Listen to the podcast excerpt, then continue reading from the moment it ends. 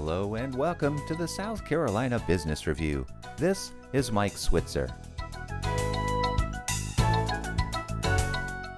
We've come to learn that while many companies closed during the pandemic, many also began. Our next guest is one such example. During the economic shutdown, she and her co founder turned their hobby of jam making into a growing enterprise with the help of a grant from the South Carolina Department of Agriculture's Agribusiness Center for Research and Entrepreneurship, known as ACRE.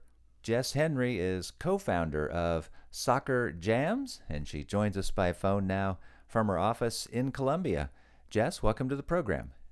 Hi, thanks for having me. Give us a brief history and overview here of your jam company and how it all got started. Our business started in 2020. We are a spirited artisanal jam company. We are really focused on South Carolina agriculture. We use 100% South Carolina fruits in our jams. My business partner, and also my best friend's name is Reshma Mahadkar. In 2020, we were both at a personal crossroads in our life. Really, it came together as a precipitous moment for both of us of what's next? What are we going to do now at this moment in our lives? And you know jam really came from my business partner and she made a strawberry prosecco jam and our friends lost their minds. She was giving it away out of her house and then she realized she's like wait a minute i have so many people that want this. I could sell this. And the two of us live on the same street. We've been best friends a long time. And I was newly single looking for a job. And she said, Hey, I have something here. Do you think we can do this together? Luckily, I, I have a personal history of growing up with a family where we did canning. So I said, you know what? Yeah, I know how to do this. We need a job. We already have a good foundation of knowing that people want this. And so we just went from there. Tell us how the name came about and how you spell this. The name of the business is Sakhar. It's spelled S A K H A R. And actually, what it means, it's in the language of Marathi, which is Reshma's native language. It means sugar. That's where that came from. It sounds like the uniqueness of your jams versus many other jams that are out there that are made locally that you can find in farmers markets across the state. Yours involve alcohol. That's right. So we do have strawberry prosecco. We have a brown sugar peach bourbon and a plum peach Bellini. But we also bring in flavors from Reshma's Indian heritage. We have a strawberry masala chai.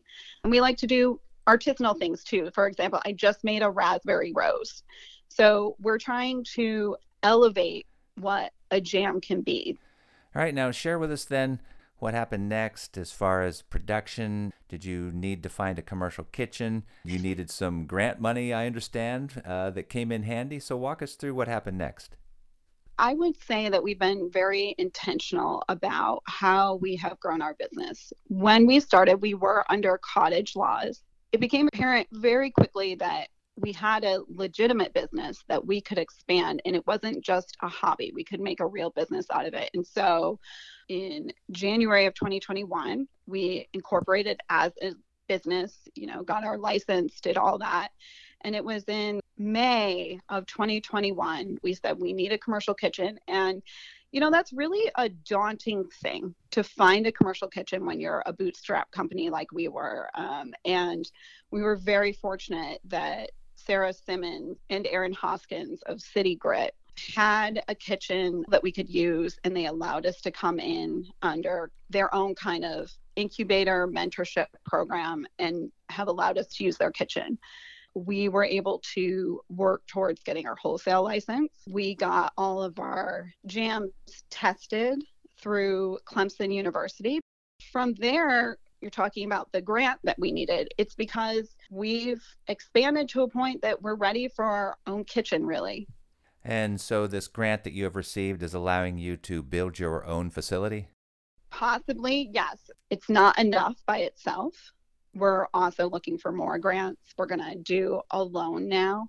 If we can get our own facility, that will allow us to see how much our reach can grow. Very interesting story. Thank you so much for sharing with us today. Great. Thank you so much for having me. Jess Henry is co founder of Sakhar Jams. She spoke to us by phone from her kitchen in Columbia, South Carolina, and we will have a link to the company posted at our webpage so you can learn more. SouthCarolinaPublicRadio.org, where you can hear this show again. And remember, you can find us wherever you find podcasts. With the South Carolina Business Review, this is Mike Switzer.